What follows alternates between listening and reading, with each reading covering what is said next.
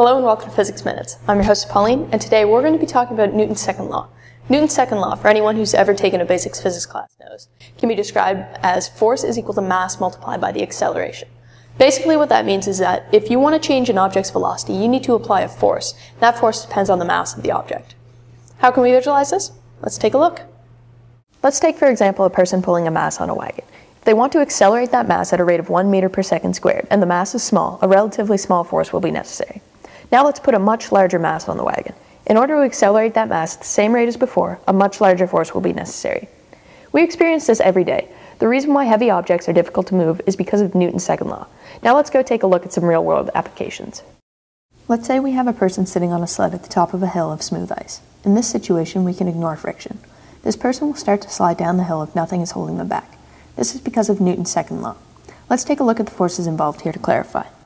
Let's first treat our person and sled system as one mass, a box, let's say, just to simplify. Then let's line our axis up so that x is parallel to the slope. Next, we look at what forces are acting on our mass. In this system, we have gravity pulling straight down. This can be split up into x and y components.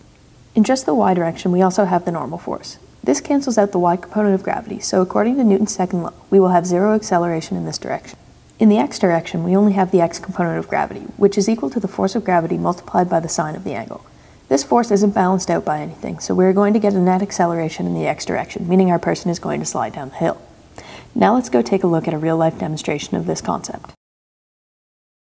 So just like in our sledding example, here we have an inclined plane and an air puck that experiences little to no friction. When we place it on the ramp, since the only force it's experiencing is gravity, it should have a net acceleration as it goes down the ramp. On our ramp, we have duct tape lines marking out every 30 centimeters or so. This helps us see how quickly the puck travels between each marker. We can see that as the puck gets closer and closer to the end of the ramp, it takes less and less time to travel the same distance. We can gather from this that the puck is experiencing an acceleration due to some force, which in this case is gravity. And that's Newton's second law. Thanks for watching Physics Minutes, and we'll see you next time.